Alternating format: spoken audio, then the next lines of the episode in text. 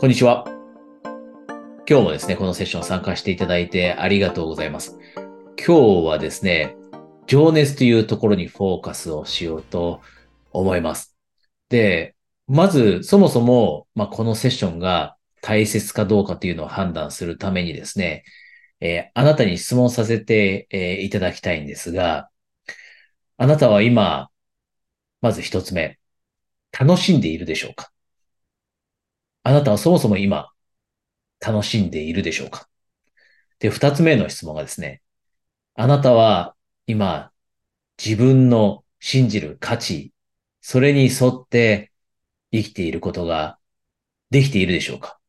自分の価値に沿って生きているでしょうか？大切にしている価値ってありますよね。それに沿って生きているか。で、三つ目ですね。三つ目は、あなたは今、なりたい自分になれていると感じるでしょうか？なりたい自分に少なくとも近いことができているな、近い人になれているなというふうに感じるでしょうか？この三つの質問ですね。えー、まず考えていただきたいんですね。で、なぜ今日質問から始めるかというと、この質問に対して、はいという答えがはっきりと言えない場合というのは、え今日のトピックである情熱だったり、自分の価値という部分に、えー、もしかしたら満足できていないという可能性が高いんですね。楽しめているかどうか。本当に情熱を持って生きている人って楽しいって言えますよね。で、自分の価値に沿って生きていられているかどうか。これって自分が本当に目指すことができているかだったりっていうところにつながりますよね。で自分がなりたい自分になれているか、近づけているかというのは、本質の部分だと思うんですが、それって本当に自分が求めているところですよね。で、この3つの質問に対して、えはっきりと、はいという答えが出ない場合には、今日、このセッションが一ついい機会になるかもしれないので、えぜひですね、はいという答えがはっきりと出なければですね、え短いセッションですが、その中で少しでもあなたに役に出すことが、役に立つことができればと思っています。で、情熱を生きるって、まあ、海外ではよく言うんですね。私たちって、情熱を持って生きなければいけないと。でも、これって実際には多くの人ができていることではないっていうのは、まあ、現実だと思うんです。コーチングをしていても、情熱を持って常に生きていられている人がどれぐらいいるかといったら、もちろん一部の人ですよね。で、その一部の人になれた時って、やっぱり自分としても自分を誇らしく思えるし、その一部の人になれた時って、周りの人とは違うレベルで人生が楽しめるようになる。で、おそらくあなたがここにいるのも、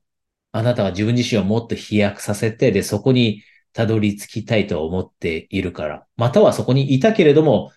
えー、一度脱線してしまってそこに戻りたいと思っているかもしれません。で、まず一つ、情熱について考えるときにお伝えしたいのは、多くの人が自分の中でサイン読み取ってます。つまりはさっきの質問みたいな質問をために自分でしているか、自分との会話の中で、なんか最近つまらないなっていうふうに話していて、つまらないっていうことがなんとなく分かっているだったり、なんとなく物足りないなというふうに思っていたり、このままでいいのかなと思っていたり、このふうな思考が出てくるときってサインなんですよね。で、そのサインがすでに、すでに伝わってきているのに、そのサインに対して行動を起こさないときってありますよね。で、多くの場合、人ってそのサイン読み取っています。でも、行動を起こさないと。じゃあなぜそれが起きてしまうか、行動を起こさないという状況に陥るかというと、私たちが積み上げたものがあるから、これが主な原因だったりします。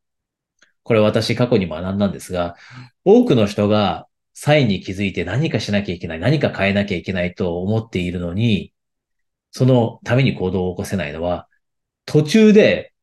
道を変えるときって、あたかも自分が今まで積み上げたものを壊すかのように感じるからですよ、というふうに教えてもらったんですね。今まで作り上げてきたこと、積み上げてきたことってありますよね。仕事で経験を積み上げてきたかもしれないし、えー、スキルを磨いてきたかもしれない。で、違う方向に進もうとするときって、あたかもそれが無駄になるかのように感じてしまう。で、特にコーチングをしていて、40代、50代になっていて、例えば役職だったり、または自分のビジネスをやっているというようなステータスがあると、なかなかその変化っていうのを作り出せなくなる。で、その理由が今、えー言った私が過去に学んだ人って自分の中に変化を作るときに今までしてきたことが無駄になるんじゃないかという感覚に陥って、陥ってしまうと。で、そんな時に一つ情熱を追いかけるための変化を作るときに役立つ考え方として、こんなことを教えてもらったんですね。人生って多くの人が一つの流れで考えますと。で、一方で、ごく一部の人が人生をチャプターで考える。人生を区分分けして考える。で、どういうことかっていうと、人生って一連の流れである必要なくて、人生は、例えば、一つ目のチャプター、二つ目のチャプター、三つ目のチャプターがあって、そのチャプターごとに全然違うことをしていいというふうな考え方を持つ人がいると。で、そういう人って変化を作り出すのが早いんですよと。で、例えば、今まで大きな会社に勤めてきて、で、そこでがむしゃらに働いて出世を目指してきたっていうのはもしかしたら一つ目のチャプターかもしれません。でも、これからは50代になった今は、新しいチャプターとしてもう違うことに、全く違うことにチャレンジしようと。なぜならこれからは全く違う人生のチャプターだからと。このように考えると、人って変化を作りやすくなると。で、このように区分分けして考えられる人って、今までやってきたことが無駄になるとかっていう考え方をせずに、ただ単に、これからは新しい人生のチャプターなんだから違うことやってみよう。違うことを試してみよう。というふうに行動を起こすということ。で、あなたもぜひここで、えこの話と出会ったのであれば、ちょっと考えてほしいんですね。足を止めて。なかなか忙しく仕事をしている、え家庭のこともいろいろやってるときって足を止めて考えることってないと思います。なので、今ちょっとここでスローダウンして、自分って人生一回きりでこのまま行ってしまうだけっていうふうに考えていないか。で、そうであれば、もしかしたら、これからは今新しいこと何かやりたいと思っているのであれば、それって二つ目の自分の人生のチャプターとして新しいものを作り上げていってもいいのかもしれないんじゃないかみたいなことを自分と会話してみると。今までやってきたビジネスがあると。で、他にまた新しいことを始めたいけど、遅いみたいな風に感じているときも、いやいやと。50代から60代から新しいチャプター始める人っていくらでもいると。で、自分だって今までの人生の継続として考えるんじゃなくて、新しいチャプターまた始めてみてもいいんじゃないか。新しい自分そこでまた作り出していいんじゃないか。みたいなことをぜひ考えてほしいですね。で、もしあなたが、なんとなく自分ってこういったものに情熱を持っているなっていうふうに気づいているのであれば、ぜひ、えー、これからですね、一週間の中でこれやってほしいんです。毎日10分間ですね、10分間の時間を作って、その10分間の時間の中で、もし10年後、15年後、その情熱を追いかけてうまくいっているとしたら自分ってどんな人生を生きているんだろう。それを考える。で、紙に書くのもいいと思いますし、頭の中でイメージできる人はそれでもいいです。で、頭の中でうまくイメージできない人は絶対に書いた方がいいです。書いてみて、どんな人生を自分は情熱を追いかけてうまくいっていたら、10年後、15年後に生きているか、どんな人たちと一緒にいるか、日々どんなことをしているか、どんなライフスタイルを手に入れているか、どんなところに住んでいるか、どんな人に慣れているか。で、ここで大切なのは、それがうまくいくかどうかの可能性について考える必要ないです。うまくいくかな、いかないかなというそういう考えは捨てて10年後、15年後のあなたの人生が10年、情熱を追いかけた結果、大きく変わってうまくいっている姿を想像すると。で、これと常に繋がっていると、新しいチャプター始めやすくなります。本当に情熱を生きるということができるようになるのも、こうやって繋がるからなんですね。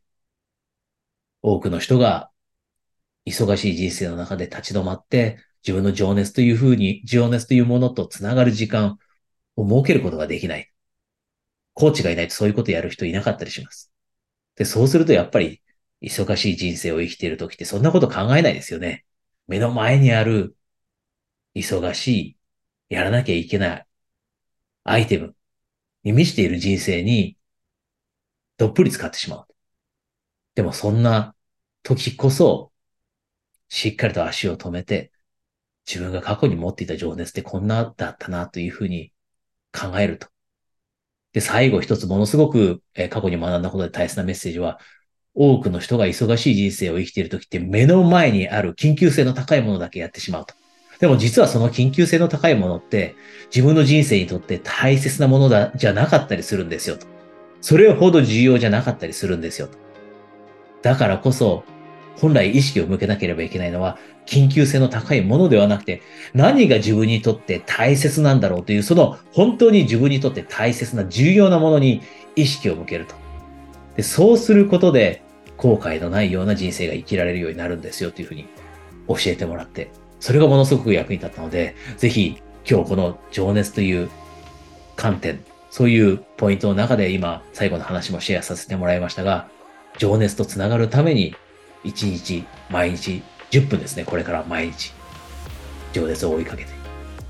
うまくいったらどんな人生生きてるかというところまで、しっかりとそのエクササイズまでやって、今日のセッションの、えー、を役立ててほしいと思います。で、最後一つですね、もしあなたが今、もう一人でやっていくんではなくて、コーチとかを活用して、コーチングを活用して、えー、また大きく自分の人生だったりビジネス飛躍させたいというふうに思っていたらですね、今、一人限定で、一人一回ですね、限定でストラテジーセッションという、えー、実際に45分間しっかりとコーチングしていくセッションをプレゼントしています。もしあなたがここ最近コーチングって自分の役に立つのかなというふうに考えていたり、コーチング試してみたいな、そんなふうに思っていたらですね、実際に試してみないと何もわからないので、試してみてください。ではですね、そのセッションで1対1でいろんな話ができるのも楽しみにしていますし、それ以外の方はまたえここでですね、このセッションで、えお話できるのを楽しみにしています。え今日はお疲れ様でした。失礼します。